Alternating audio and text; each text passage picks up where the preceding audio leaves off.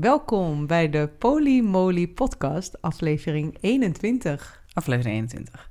Vorige aflevering hebben we besteed met Eline van Tautan Coaching. Mooie aflevering vond ik om te maken, trouwens. Ja. En deze aflevering zijn we weer lekker met z'n tweeën. En hebben we leuk nieuws. Ik heb geen titel meer. Dat is leuk nieuws. Heel goed nieuws. Ik ben 16 oktober geopereerd, zoals we ook zeiden in de laatste podcast. Dat is allemaal goed gegaan. Ik moest wel 2 keer onder het mes. Beetje jammer. Ben je net wakker, kun je weer. Kleine bloeding in mijn borstspier. Maar het is allemaal goed gekomen. Dus, en nu ben ik aan het herstellen. En Manon is lekker een weekje vrij met mij samen. Om voor mij te zorgen. Dus ja. Ik ben heel erg blij voor je. Ja? Ja. Dat vind ik fijn om te horen. Ja, normaliter is een operatie natuurlijk nooit iets om naar uit te kijken. Maar dit is een operatie om wel naar uit te kijken. En toen ik je zag liggen met je ontblote bovenlijf na de operatie, dacht ik, dit past. Dit hoort zo te zijn. Mm. Dus ik ben heel erg blij voor je. Ja. Weet je wat zo grappig is? Toen ik mensen zei van dat ik geopereerd zou worden, zeiden ze, oh, wat erg. En toen dacht ik, dat is helemaal niet erg. Dat is hartstikke goed nieuws. Ik wacht hier al 4 jaar op. Dus nee, ik ben daar heel blij mee.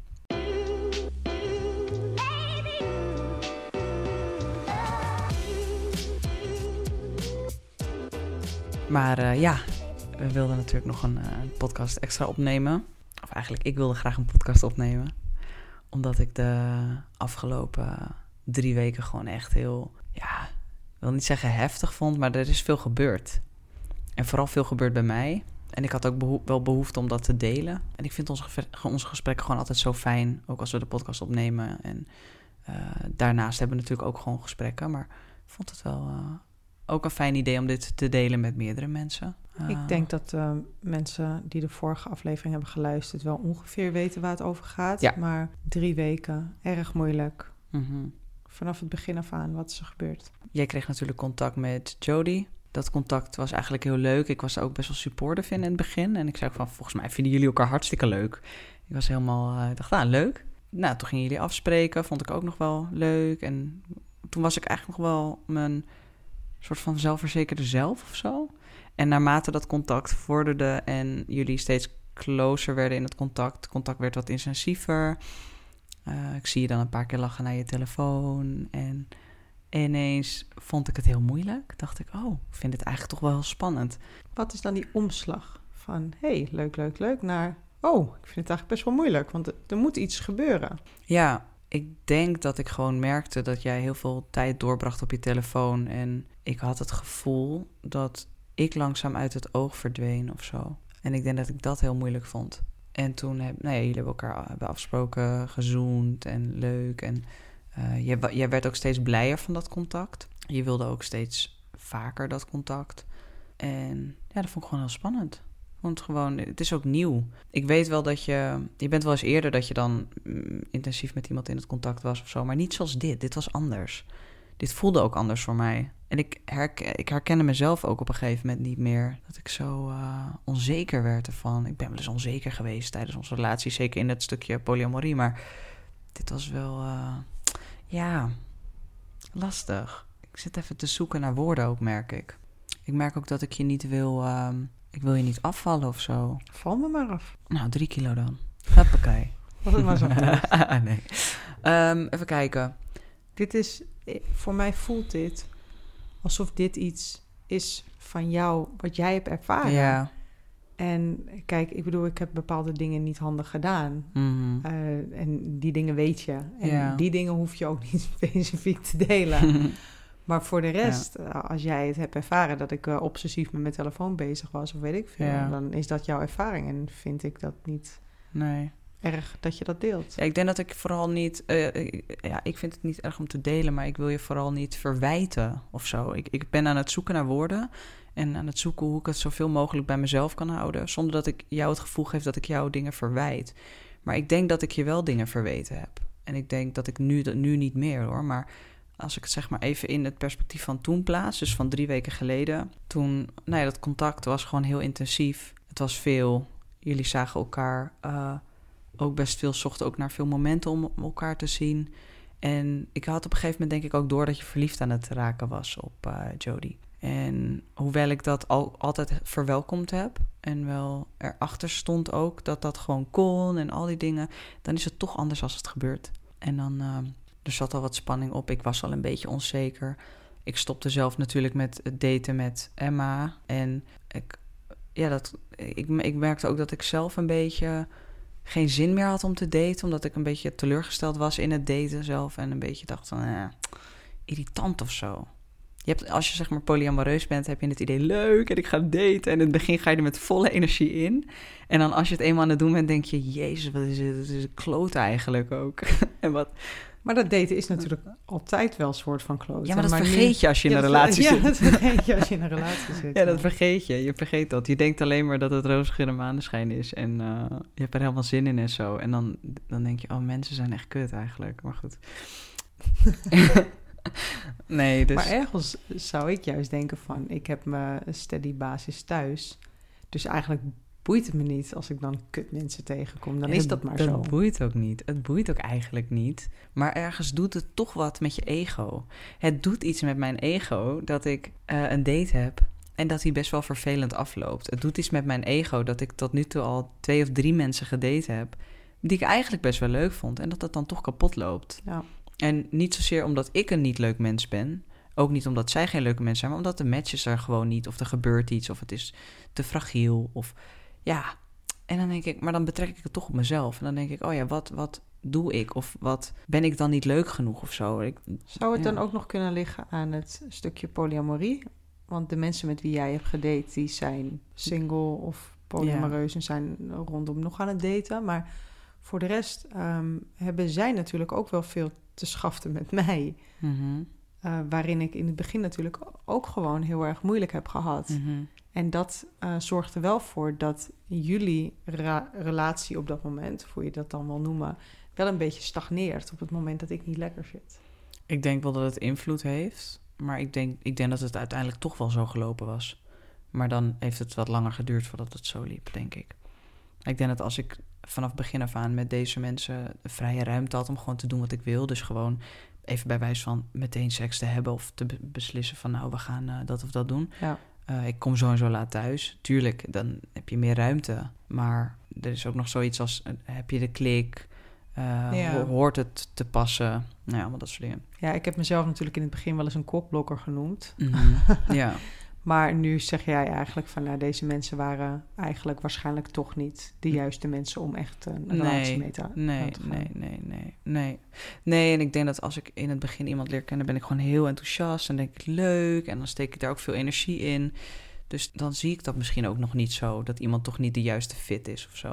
Dat is toch altijd zo. Daarom hanteer jij ook je 3-maanden-regel. Ja, die is wel echt belangrijk. Hebben we dat ooit in de podcast genoemd? Ja, volgens mij wel, maar een keertje tussen neus en lippen. Nou ja, ik heb een 3 à 4 maanden-regel en dat houdt eigenlijk in dat ik date 3 à 4 maanden en pas daarna ga ik erover nadenken of ik eigenlijk op dat moment een relatie wil met die persoon. En dan kun je, kijk, je hebt natuurlijk hele brede ideeën per persoon. Wat definieert een relatie? Voor mij is dat, ben ik bereid om nog dieper te investeren in deze commitment, zeg maar. Wil ik bij wijze van op vakantie, wil ik je ouders ontmoeten, wil ik je al die dingen. Dat is wat voor mij een relatie maakt. En meestal heb je de eerste 3 maanden heb je ergens wel een keertje flinke ruzie. Die wil ik eerst gehad hebben. Ik wil eerst die 3 maanden ruzie gehad hebben, want ik wil weten hoe je echt bent. Dus. En als die ruzie nou al binnen een week ontstaat? Ja, nee, dan houden we nog steeds de 3 maanden wel aan. Maar dan halen we misschien de 3 maanden gewoon niet. Nee, dus in die eerste week voor Ierland, waarin mijn onzekerheid dus begon.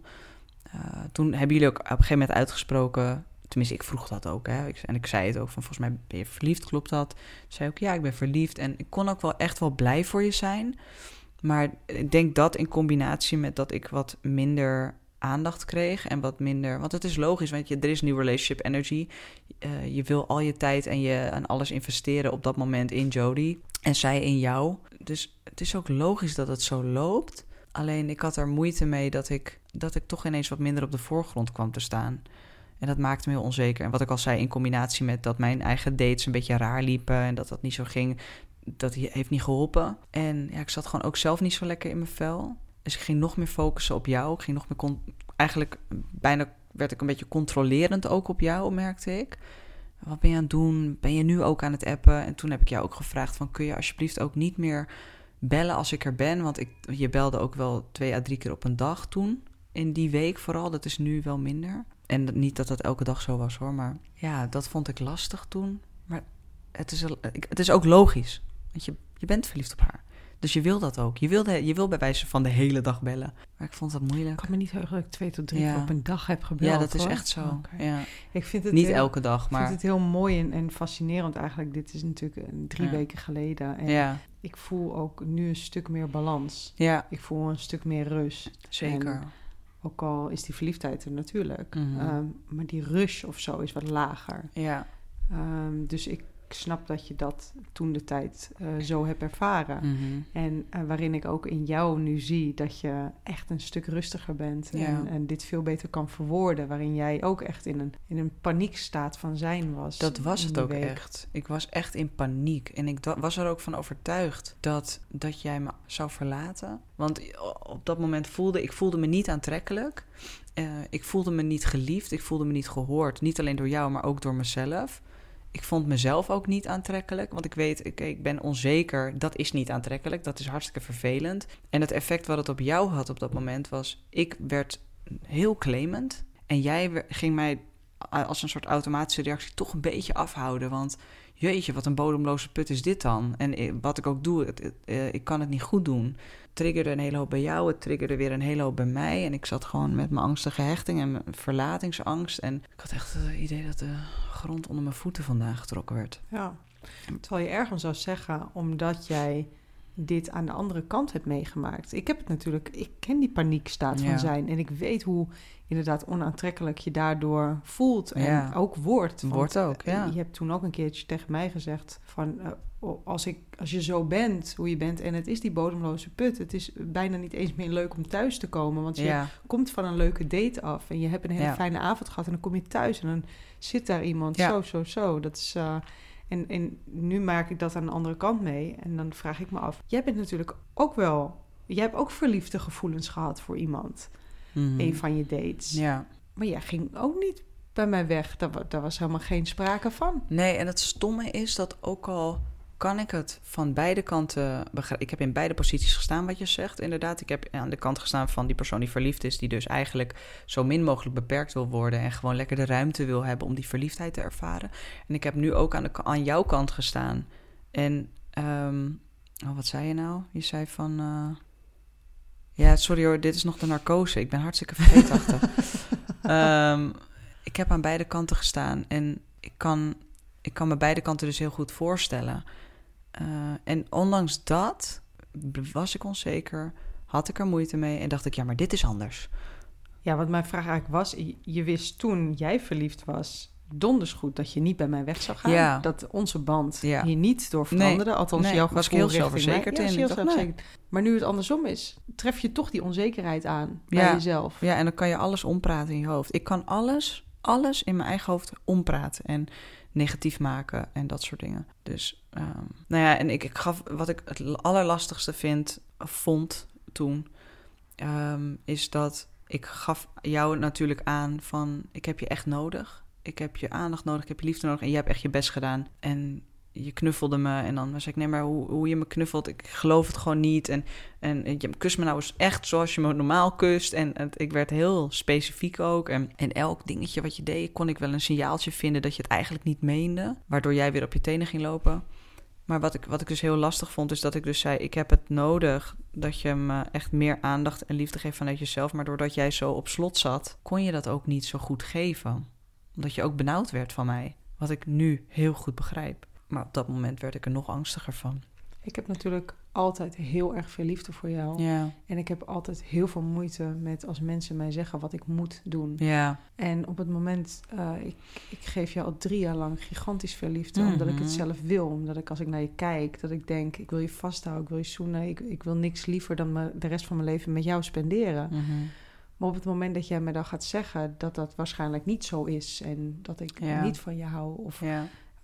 En dat ik inderdaad je niet op de juiste manier zoen of knuffel of iets dergelijks. Ja. Maar ik schiet helemaal in de spasmen. Man. Tuurlijk. En hartstikke logisch ook. Ja. Want nu denk ik, Jezus, doe even normaal. Weet je wel, dan kan ik, en nu kan ik het relativeren.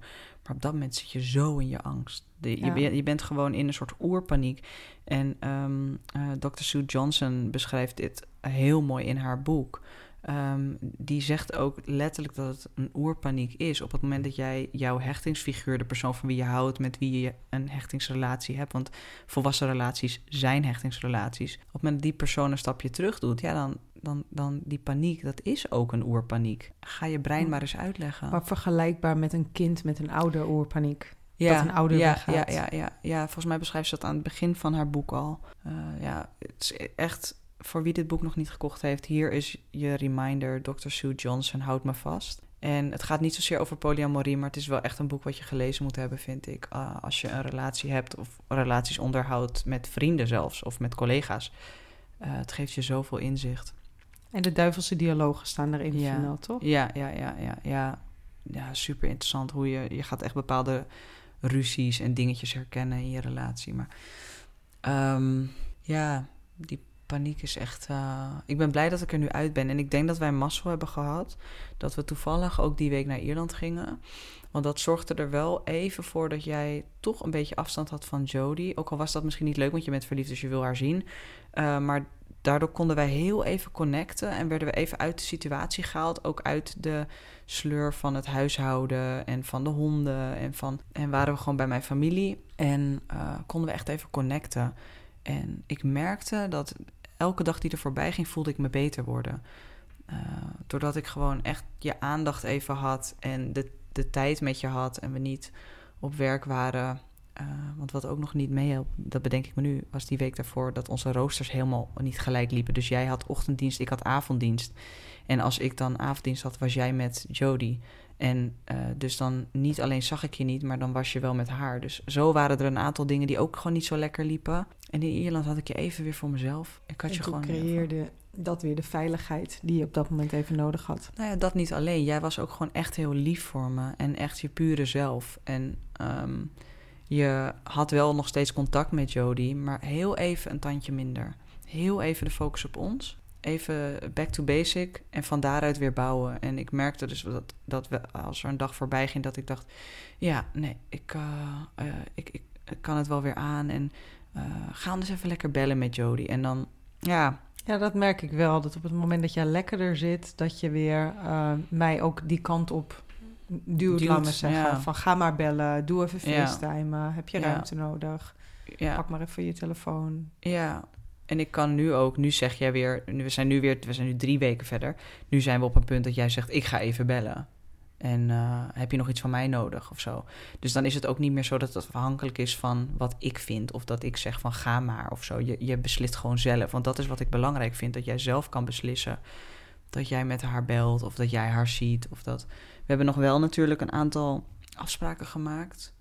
Dat wij in ieder geval de dinsdag... Of de woensdag, ligt eraan hoe onze week loopt, als een date day hebben. Vaste dag die echt voor ons is. En later in de week kwamen we erachter dat het misschien handig is om nog een dagje in te plannen. Maar meer gewoon een paar uurtjes waarin we gewoon echt volledig bewust in onze connectie gaan staan. Ja, waarin we niet specifiek echt een activiteit moeten ondernemen. Ja. Maar dat we wel gewoon eventjes knuffelen, telefoons op de bank of zo. Telefoons aan de kant. Ja. Samen knuffelen, praten, vragenlijstje doen, iets in ieder geval. En ik denk dat dat wel heeft geholpen toen we terugkwamen... om weer even te connecten en om niet te wachten tot die momenten er zijn. Ik vraag me wel af, vorige keer hebben we met Eline in gesprek gezeten... en toen gaf zij ook aan, de eerste keer... dit is de eerste keer voor jou, is echt het ergste. Ja. Want het is natuurlijk zo... We hebben nu mazzel gehad inderdaad dat we naar Ierland gingen... en dat we een week samen zijn geweest. Mm-hmm. Maar het kan natuurlijk niet... altijd een week vrij zijn nodig moeten hebben. Nee, maar ik denk dat eigenlijk een week ook niet per se nodig was. Wat er wel nodig was, is dat je me echt even die aandacht gaf waar ik om vroeg. En dat kon je toen niet geven. En door Ierland werd dat natuurlijk een beetje geforceerd. Maar ik denk, stel dat dit nu nog een keer zou gebeuren en ik zou jou aangeven, luister, ik heb echt heel even je aandacht nodig, want ik merk gewoon dat wij meer uit connectie gaan en ik vind dat moeilijk. Ik wil in verbinding met je blijven. Dan denk ik dat jij het nu veel serieuzer zou nemen. En daarop zou anticiperen, omdat je weet dat ik er wel uitkom. Jij kan erop vertrouwen dat ik er echt wel uitkom en dat ik geen bodemloze put ben. Dat alleen even zo lijkt op dat moment. En ik kan erop vertrouwen dat als ik je aangeef dat ik je nodig heb, dat je er ook zal zijn. En dat die aandacht ook oprecht is. En dus ik denk dat we daarin beide gewoon nu het vertrouwen hebben dat het wel goed komt, zeg maar. Dus er is niet een week Ierland voor mij elke keer nodig om weer te herstellen. Er is ook niet een week aan continu standaard aandacht voor mij nodig. Maar wat er wel nodig is dat ik wel gehoord word in mijn behoeften op dat moment. En dat je die serieus neemt. En dat ik er echt op mag vertrouwen dat dat goed komt. En daar heb ik nog wel wat in te leren. Want ik heb gewoon... Wij allebei. Ja, en ik heb gewoon gemerkt dat soms is mijn geduld gewoon... Omdat ik dan zelf ook met school en met werk... En het zit gewoon vol en dan is het gewoon veel en veel en veel. En dan probeer ik echt er voor je te zijn. Maar dan op een gegeven moment gaat er mijn knop om en denk ik... Ik trek het niet meer. Ja. En wat je dan krijgt, dan ga ik volledig in de weerstand. Ja. Waardoor dat weer escaleert. En dan voel jij je helemaal niet gehoord. En uiteindelijk belanden we in een zoek de boef. Mm-hmm. En dan komen we er even niet uit. We komen er altijd uiteindelijk wel uit. Maar het is, ik moet hier leren mee omgaan. Ja, wat ik denk ik ook heel belangrijk is voor jou... is om tijd voor jezelf te nemen. En dat heb je natuurlijk ook wel de afgelopen tijd gemerkt. Dat je, omdat je 3 mensen aan het daten bent, dus inclusief mij... dat best wel veel van jou vraagt. En wanneer is er dan tijd voor Manon, toch? Ja, hoe kijk jij daar nu naar? Ja, nee, ik ben gewoon heel erg aan het proberen, aan het balanceren. Ik heb inderdaad tijd voor mezelf nodig, want ik wil ook gewoon weer fatsoenlijk gaan sporten. En lekker, weet ik veel, met Sky op pad of gewoon mijn eigen ding. Mm-hmm. En als alles gewoon loopt, dan is er eigenlijk niks aan de hand. Maar als iemand zich tekort gedaan voelt of iets dergelijks... ja, dan moet er ergens tijd vandaan worden gehaald. En dan loopt het allemaal een beetje in de soep. En dan is het gewoon te veel. Dan is alles te veel. Ja. En dan denk ik ook, ik vind het knap dat sommige mensen met 3-4 mensen een relatie hebben. Hoe hou je dat staande? Ja. Ik ben wel weer echt met mijn neus op de feiten gedrukt aan hoe mijn hoofd werkt, zeg maar. Dat ik zo angstig kan zijn in een relatie. En dat ik... Heb je dat eerder ervaren? Ja, ik heb dit in hele... Maar vooral in hele toxic relaties heb ik dat. Niet dat onze situatie toxic was of zo, maar ik denk dat... in relaties die eigenlijk heel slecht voor me waren... heb ik dit continu gevoeld. Gewoon heel angstig om de ander te verliezen. Me niet goed genoeg voelen. Ja, je zal wel alleen maar bij haar willen zijn. En allemaal dat soort gedachtes. Je gaat nu de honden uitlaten. Nou, dan blijf je wel extra lang weg... zodat je alleen met haar kan bellen. Terwijl we hebben afgesproken dat oké is. Maar op dat moment denk ik... je wil niet bij mij zijn. Je wil niet dus dat wat jij doet... Jij bent met haar aan het bellen. Jij gaat nu een extra dagje met haar afspreken. Oh, jij doet dat, want jij wil niet bij mij zijn. Het is niet, je wil ook bij haar zijn. Het is, jij wil niet bij mij zijn. Ja. Dat is een hele andere insteek. Ja. En op een gegeven moment... we hadden natuurlijk al wat contact met Eline. En jij had al een keer aangegeven van... het lijkt me toch fijn om gewoon ook eens relatietherapie of coaching te proberen. En in eerste instantie zag ik dat niet zo zitten... want ik dacht, het gaat toch wel goed. Hoezo? Ja, we doen het toch samen. Het gaat ook goed, ja. Alleen ik denk dat het helemaal geen kwaad kan om dat preventief te doen. Dus toen, na Ierland eigenlijk... of eigenlijk voor Ierland heb ik toen wel gezegd van... laten we dat ook gewoon doen en laten we dat gewoon proberen. En ik vind Eline een fijn mens, dus laten we dat bij haar proberen. Dus ik heb nu de intakelijst ingevuld. Jij bent bezig met de intakelijst. En we gaan gewoon eens preventief kijken... of we nog meer onze relatie kunnen verstevigen, eigenlijk. Ja, ik denk dat sowieso therapie, coaching... altijd goed is. Ja. Voor alle individuen ook. Ja, zeker. Dus ik ben ook blij dat we dat gaan doen. En ik ben heel benieuwd wat we eruit halen. Want ik vind het heerlijk Ik vind het heerlijk om aan onze relatie te werken. Preventief aan onze relatie te werken. Ja, zeker. Dus dat, en heus lopen we tegen dingetjes aan. Maar het is zonde om te wachten, denk ik. Het is zonde om te wachten tot het helemaal geëscaleerd is en dat we dan in een patroon zijn geraakt. En dat patroon moet je weer afleren. Goed, we zijn nu 3 weken verder. Hoe heb jij de afgelopen 3 weken, of eigenlijk 2 weken, wat je wil, hoe heb je die ervaren? Hoe was het vanuit jouw positie? Ja, enerzijds is het fijn om verliefd te zijn en vind ik het fijn om tijd met haar te besteden. Anderzijds merk ik natuurlijk dat het jou wat doet. Dus die euforie die je normaal gesproken hebt, die probeer je wel wat in te dammen. Omdat je ziet dat je partner daar moeilijk mee heeft. Mm-hmm. Wat ik net al zei, af en toe moeite dus met dat geduld. Omdat ik soms zelf ook denk, ik ben een volwassen mens en ik wil gewoon mijn dingen doen hoe ik het wil doen. Maar dat kan natuurlijk niet, want ik heb natuurlijk gewoon een relatie met jou. En jou verdrietig zien of jou in paniek zien is het ergste wat er is. Maar daardoor heb je wel het gevoel dat je een beetje in tweeën wordt gescheurd. Ja, tweestrijd. Ja. Ben ik natuurlijk, jij bent mijn mensje en met jou blijf ik voor altijd. En jou verdrietig zien is het ergste wat er is. Maar anderzijds voel ik natuurlijk ook verliefdheid. En wil ik dan bij Jodie zijn en daar de tijd mee doorbrengen. Mm-hmm. Dus dat, mijn persoonlijkheid is scheurt een beetje door twee, heb ik het idee. Dus ik denk wel dat we door deze situatie weer sterker zijn geworden. Mm-hmm. Ook omtrent... Jij weet nu hoe ik me heb gevoeld in die tijd. Mm-hmm. Vooral in die tijd dat jij verliefde gevoelens ervaarde. Mm-hmm. Zat ik natuurlijk in mijn paniekmodus. En kon ik helemaal niet aan jouw kant kijken. Want ik dacht alleen maar, jeetje, wat ben jij egoïstisch. En waarom doe je zo? En ik zit hier in paniek en jij wilt nog langer blijven. Ja. En ik dacht alleen maar, jeetje, beperk me niet zo. Ja. Ja. Dus het is fijn om dat aan de andere kant mee te maken. En ben ik heel erg nieuwsgierig en benieuwd. En bijna heb ik er zin in dat jij weer verliefd wordt. Mm-hmm. Zodat ik en een beetje ademruimte krijg. Mm-hmm. Nee, grapje. Ja. Maar ook om voor mij nu weer te ervaren hoe het is om jou verliefd te zien. En inderdaad naar je telefoon te kijken met een grote glimlach. En dat soort dingen. Mm-hmm. Hoe dat dan voor mij gaat zijn. Ja.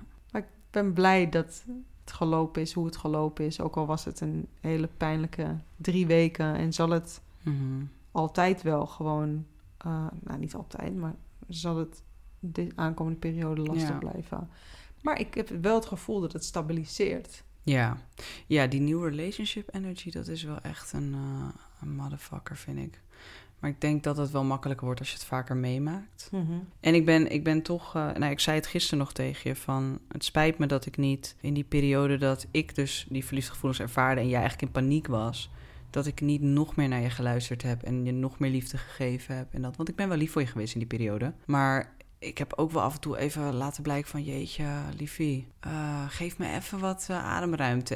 En daarin soms ook wel boos geworden. En nu denk ik... Ondanks dat ik dacht dat ik wel zou weten hoe het voelde... denk ik nu, ik had eigenlijk liever je met nog zachtere handen omarmd, zeg maar. En ik had je het liefst nog meer complimentjes gegeven en getroost. En... Want volgens mij is dat het enige wat je nodig hebt op dat moment. Troost, comfort en liefde. Ja, en dat stukje ben ik nog heel erg aan het aftasten. Dat ik denk, en tot waar... Want je gaf het net zelf aan van het bodemloze putgevoel. Ja. Tot hoe ver? Ja, er zit waarschijnlijk wel een einde aan. En dat is wat ik bedoel met mijn geduld. Dat ik denk, daar moet ik aan werken. Want laatst toen zei jij ook van... mijn emotie wordt eerst... Het is als een ballon. En hij wordt in de eerste instantie nog veel groter. Hmm. En dan zit ik al van... Oké, ik weet niet of ik dit red. En dan wordt, wordt het toch nog wat erger. Ja. En daarna loopt hij eigenlijk heel snel leeg. Ja. Maar dat stukje naar het maximale, dat vind ik nog moeilijk om daarmee om te gaan. Ja. Om je daar alle liefde in te geven en je vast te houden. Ja. En kom maar. Ja, ik denk dus dat op het moment dat jij bijvoorbeeld ervaart dat ik er ben... dan zul je dat misschien in toekomstige situaties ook minder nodig hebben. Omdat je weet dat ik er wel ben, dat ik naar je luister en dat je... Dus laat die ballon maar rustig aan leeglopen en mopperen en klagen en huilen. En gewoon niet op ingaan. Gewoon luisteren, herhalen, vragen stellen, niet verdedigen, totaal niet verdedigen. Gewoon laat maar praten, kom maar, ik ben er. Ja. En dat wil niet zeggen dat je me uit hoeft te schelden. En dat wil niet zeggen dat je... Jij. Ja, en dat je onaardig hoeft te doen of zo. Mm-hmm. Maar het hoeft ook niet zo te zijn dat ik daar heel heftig in op ga reageren. Maar op het moment dat jij gewoon verdrietig bent en je zegt van ja, jij ook altijd met dat wijf en weet ik veel wat, dan kan ik daar wel boos op worden, maar kan ook zeggen van liefje, ik luister naar je, ik ben er. Kun je proberen om wel rustig te blijven? Want ik wil ook graag rustig blijven. Laten we het er samen gewoon even over hebben. En vertel me gewoon hoe je je voelt. Ik hoor dat je verdrietig bent. Volgens mij is dat de beste oplossing. En sommige mensen zullen misschien ook zeggen van ja, we zijn niet verantwoordelijk voor elkaars gevoelens. Dat zijn we ook niet. En je hoeft ook niet, iemand moet het ook voor een deel zelf doen. Ja, oké. Maar ik denk dat het toch heel mooi is als ik er wel voor je kan zijn. En als ik je steun kan bieden op het moment dat je moeilijk hebt. Ofzo. Ja, en dat waardeer ik ook altijd heel erg in jou. En ik merk dat ik je dat goed kan bieden op het moment dat ik lekker in mijn vel zit. Ik ben zelfverzekerd, ik ben rustig, ik heb geen stress. En het voelt niet alsof er aan me getrokken wordt. Je bent gewoon boos en verdrietig. Ja. En je moet gewoon even ventileren. Kom maar, alsjeblieft. Mm-hmm. Het was gewoon, de afgelopen weken was het gewoon zwaar. Ja. En ik was gewoon op. Ja, maar dan heb je ook die hoofdruimte niet voor mij. En dat is logisch. En daar is ook niks mis mee, want dat gaat ook over jouw grens heen anders. Ja. Maar op dat moment zit ik ook laag. En dan kan ik dat helemaal niet zo goed herkennen. En dan heb ik ook geen ruimte voor jou. We hebben geen ruimte voor elkaar. En dan is het moeilijk. Ja, en op dat soort momenten hoop ik dan... Je hebt zoveel mensen in je omgeving... Dat er dan gewoon even met iemand anders gecontacteerd wordt. Ja, dat heb ik ook wel gedaan, hè? Ja. Dat heb ik wel gedaan. Ik heb met meerdere mensen erover gepraat en gedeeld. En ik heb hele fijne koffiegesprekjes gehad. Geen koffiedates, koffiegesprekjes. en het ook echt wel... hoe zeggen ze dat ook weer? Staan op de schouders van reuzen. Dus de mensen die ervaring hebben met polyamorie, veel ervaring hebben met polyamorie, daar heb ik het ook mee over gehad. En ja, dan krijg je toch weer een andere visie, andere tips en dingen. En... Heb je het idee dat de mensen met wie je spreekt, waarvan ik er één weet dat die het 1000% zeker doet, maar heb je het idee dat ze niet alleen maar naar jouw mond praten, maar ook gewoon de situatie volledig onafhankelijk bekijken? Sterker nog, ik heb het idee dat ze mij sneller tegenpraten. Maar dat... Bedankt alle. Nee, het ding is dat de mensen met wie ik praat op het moment dat ik praat, zal ik altijd twee kanten laten zien. Ik ben niet echt zo dat ik alleen maar vertel hoe ik het ervaren heb. En hoe ik zeg altijd, ja, ik snap ook dat dit voor Manon ook niet makkelijk is. Want ik ben ook niet makkelijk. Weet je, ik praat altijd op die manier. Dat weet je van mij. Ja, dat weet ik. Maar hoe je nu praat... Ja. Is al een wereld van verschil met hoe ik je 2 weken geleden hoorde. Zeker, zeker. En ik snap dat als je in paniek staat bent, dat je het toch anders verwoordt dan dat je het nu zou verwoorden. Nee, tuurlijk verwoord je het wel een beetje anders. Maar ik ben nog steeds jouw partner en ik hou nog steeds heel veel van jou.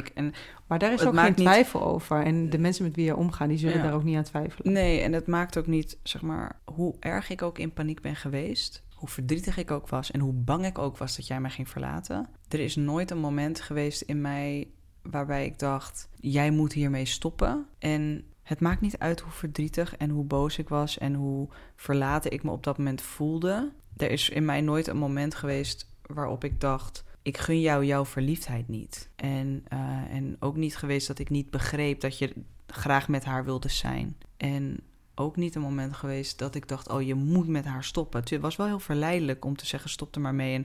Maar ik vind niet dat we dat mogen doen. Dat noemen ze ook wel een veto, waarbij je eigenlijk de ander verbiedt om iemand te zien. Dat is iets wat ik echt nooit zou willen. Nee. Ik zou jou nooit willen verbieden. En ik zou jou nooit willen... dat veto-contract, dat hoeft voor mij niet. Ik weet dat sommige mensen het hebben, maar ik vertrouw gewoon op jouw partnerkeuze. En ik vertrouw op onze relatie, dus... Ik zou niet het zeggenschap willen hebben over of jij een relatie stopt of begint of wat dan ook. Nee. Hoe verleidelijk het ook is. Want je wil controle en je bent bang. Dus dat heb ik nooit gehad. Waardoor ik ook, zelfs in gesprek met deze mensen, ook wel, ondanks de angst en ondanks al die dingen, wel kon zeggen wat ik heel moeilijk vond. En waarvan ik denk, nou, vind ik niet zo fijn. Kon ik ook wel jouw kant daarin laten zien. En ik denk dat deze mensen ook volwassen genoeg zijn om dat... Zeker. Ja. En nu... En nu heb ik soms nog kleine momentjes waarbij ik het even moeilijk heb. Maar ik voel dat we er doorheen zijn gegaan en dat dat ook allemaal eindig is. En ik merk aan jou dat je veel meer naar Ierland, veel meer balans hebt. Ook veel meer effort stopt in onze relatie. Eigenlijk zoals je al deed. En in die week dat je zo verliefd was en die aandacht het was ook even weg.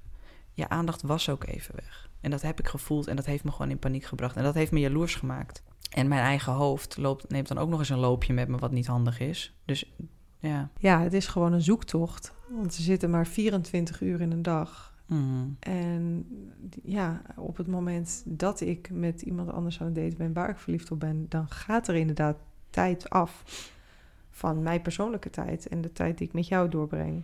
Mm-hmm. Dat is nou eenmaal zo. Dat kan niet anders. Dat vond ik niet zo erg, want dat had ik ingecalculeerd, liefje. Ik wist dat er tijd van mij af zou gaan, want anders gaan we toch niet een polyamoreuze relatie aan. Zit door mij heen te praten, hè? Ja, sorry. Maar... En nu ben ik mijn hele verhaal kwijt. Ja, dat is dan jammer. Louis. We gaan door. We moeten door.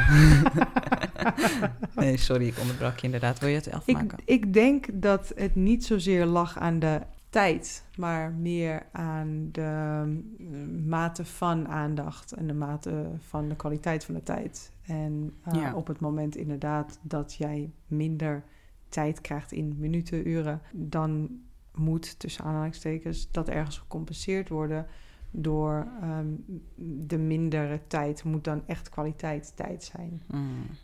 Waarin we meer leuke dingen moeten doen of meer in ieder geval echt telefoons weg. Telefoons weg. Mm-hmm. Ja. Heel belangrijk. Ja, ik denk dat je dat wel goed zegt. De tijd... Want jij zei... Ik herinner me ook nog dat jij zei op een gegeven moment iets van... Ja, maar ik zie jou toch elke dag al? En toen dacht ik... Ja, om de fucking honden uit te laten. De afwas te doen. De was te doen. Het koken. Boodschappen. Nou, gezellig. Maar ondertussen zit je van 2 uur 's middags tot 11 uur 's avonds... Zit je lekker een wandelingetje te doen in het bos met haar. En dan ga je ook nog lekker eten. En dan ga je daarna nog ergens misschien een biosje pakken. En ik dacht alleen maar... Teringwijf. Nee, dat dacht ik niet. Ja, dat dacht ik wel. Maar, en dan niet 1 keer in de week. Nee, 2 keer in de week. En, toen, en dan ook nog op een gegeven moment tegen mij zeggen... Toen ik zei, zullen we wat doen? Zei je, ja, ik heb eigenlijk geen geld. Nou, kwaad dat ik was. Kwaad dat ik was. Maar dan wel diezelfde week nog een keer. Nou, ik kon je wel wat doen, weet je dat? En toen zei je op een gegeven moment ook... Ja, dat is eigenlijk niet eerlijk van me, inderdaad. Nee, dus dat... maar je prioriteiten liggen op dat moment gewoon een beetje... Lagen op dat moment gewoon een beetje anders. Ja, en, roze bril. Je hebt echt een roze bril op, inderdaad. Maar ik ben blij dat jij dat inziet... En dat ik dat... op mijn manier weer inzien waarin ik weer andere dingen anders had kunnen doen. Ik ben blij dat we elkaar weer wat meer kunnen zien. En ik ben blij dat we tijd inplannen samen. Ik ben blij dat ik ook naar onze praktische tijd kan kijken... die we samen besteden. Want ergens maak ik dat dan een soort ondergeschoven kindje. Maar aan het einde van de dag heb ik wel het geluk... dat ik elke avond lekker naast jou in bed lig. En ook al wil dat niet zeggen dat je gelijk bovenop me duikt. Maar...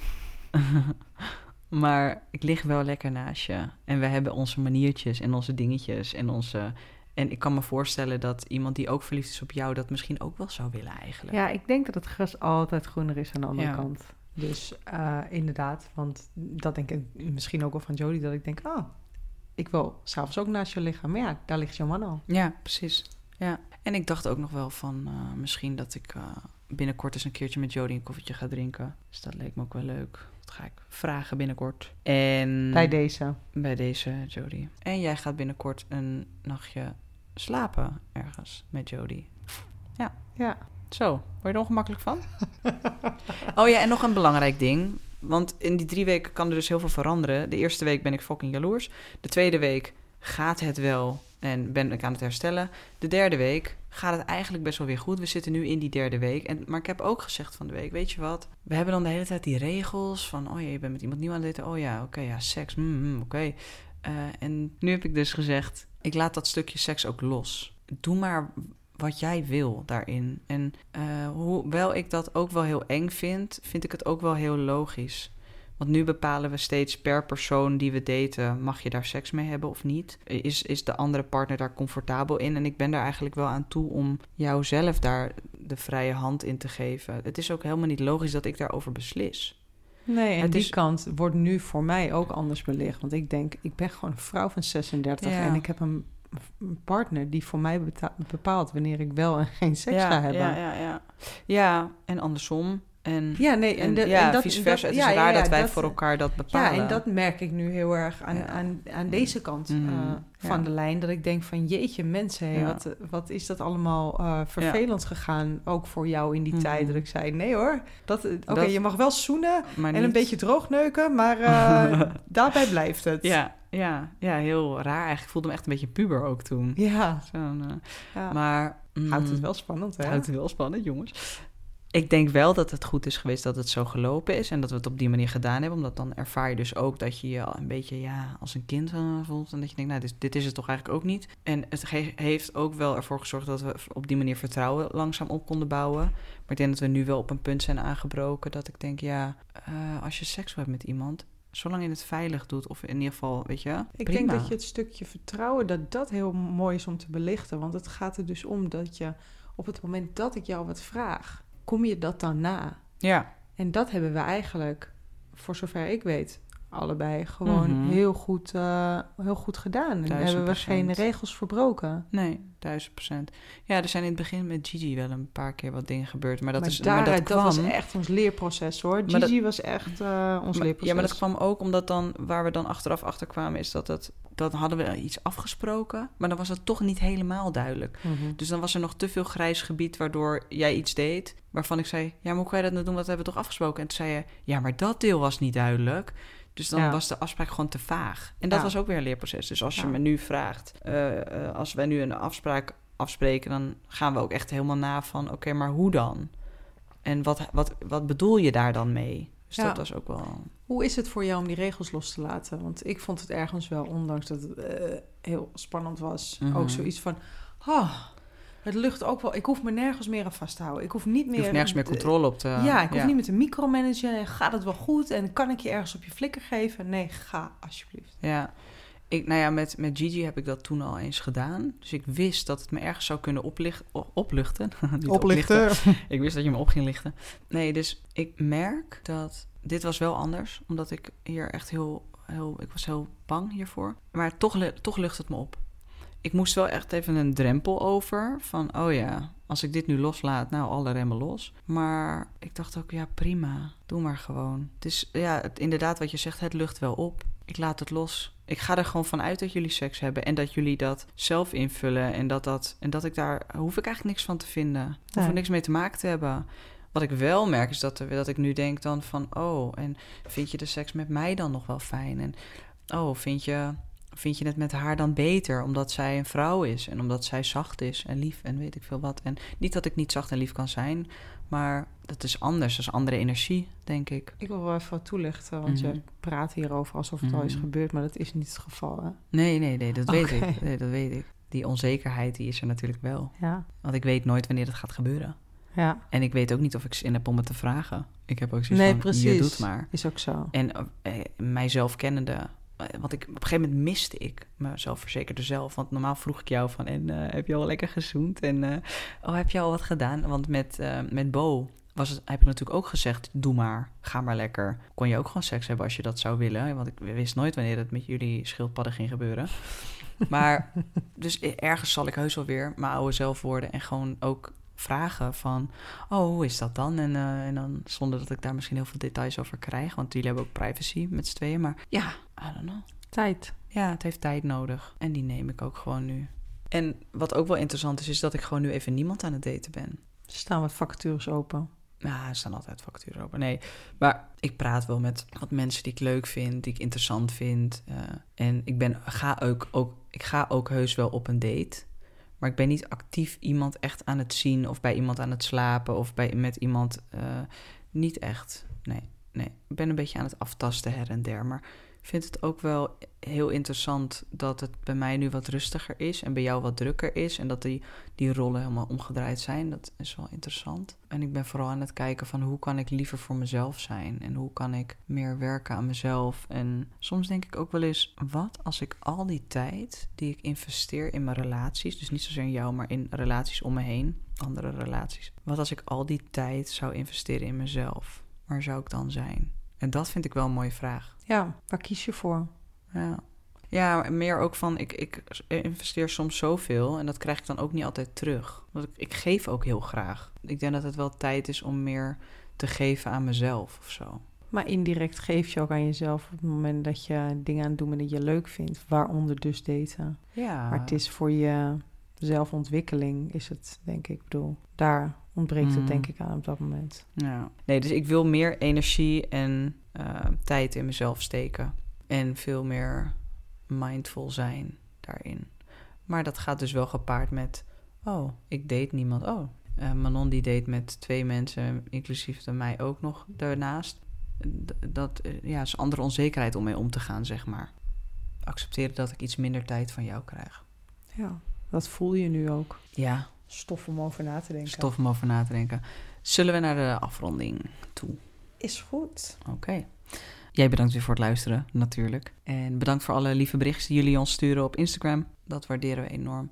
Ik wilde eigenlijk nog even wat voorlezen. Ja. Ik had namelijk onderaan Spotify een vraag gesteld. En die zag ik ineens dat mensen die ook leuk hadden ingevuld. Bij aflevering 19 had ik gezegd, hoeveel mensen date je momenteel? Daar hebben 22 mensen op gestemd. De meeste mensen die daten 1 persoon. Dat zijn namelijk 9 stemmen. Daarnaast volgt 2 personen. En er waren toch 4 mensen die momenteel wel polyamoreus zijn, maar niet iemand daten überhaupt. Dus dat vond ik ook wel even interessante sterks. En ik heb de vraag gesteld, waar loop jij tegenaan binnen polyamorie? 1 iemand zegt, vooral de angst voor polyamorie. Het blijft tot nu toe bij het daten met anderen. Meerdere relaties vind ik vooral een mooi concept. Maar het zit nog heel erg in een monogame vorm. Ik wil speciaal zijn en ik wil de belangrijkste zijn. Dat herken ik wel heel erg. Jij ook, hè? Ja. Ja. Iemand anders zegt dat het daten soms verschrikkelijk moeilijk is om de juiste match te vinden, je telkens weer open te moeten stellen en goede ervaringen met meerdere partners. Maar tot nu toe lukt het niet. En de laatste. Ik ben uit elkaar gegaan met een partner die wel heel graag terug wil naar de Friends and Benefits. We zijn 3 maanden samen geweest, dus de break-up is niet super zwaar, maar ik weet niet hoe gezond... Even kijken. Maar ik weet niet hoe ik nu gezond een vriendschap kan doen. Ja, dus eigenlijk het daten blijft best wel heel erg lastig. Of ook het idee van polyamorie is leuk, maar hoe ga je het nou eigenlijk echt doen? Hoe voer je het uit? Ik denk dat het gewoon doen is. Ja.